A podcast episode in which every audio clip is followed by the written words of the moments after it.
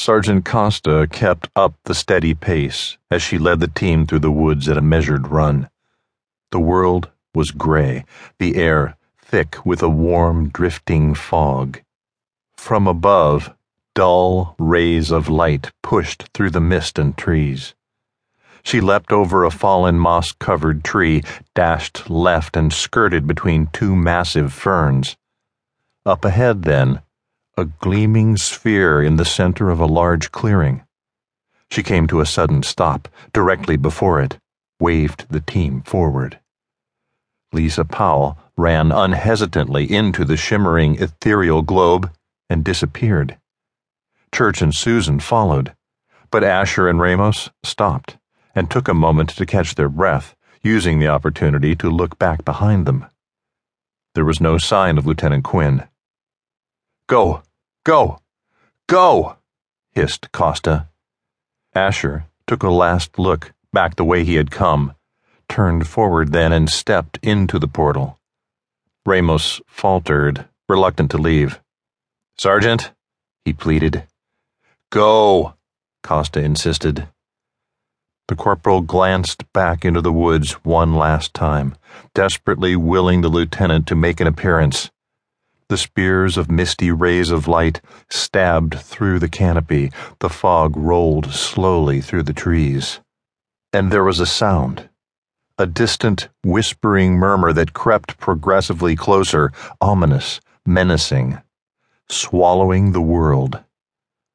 Ramos, Costa urged quietly, evenly, we're done here. Costa led the team along a sandy beach the calm waves pushing gently up onto the shore.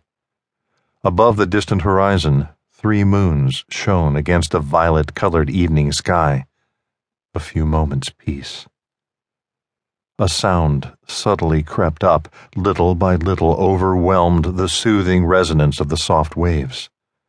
A distant, whispering murmur, ominous, menacing. Corporal Ramos, bringing up the end of the line, stopped and looked back behind them. He spoke calm and matter of fact. Here we go again. They picked up the pace, taking it to an easy jog. Behind them, the distant, muffled sound steadily increased, swelling as a rolling, growing physical thing. Uh, Costa? said Ramos, a bit more concerned now. She said nothing but the team's pace quickened. The world was a giant black and white chessboard. Costa, Ramos, Asher Church, Susan Batista, and Lisa each stood on their own square. Large plastic chess pieces towered above them. Costa pointed to an empty square. Asher moved forward, stopped on the indicated position.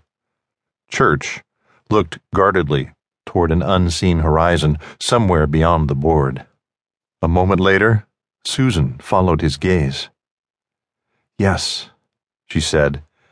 I hear it. We're running out of time, said Lisa. What say we hurry up and win this thing? said Ramos.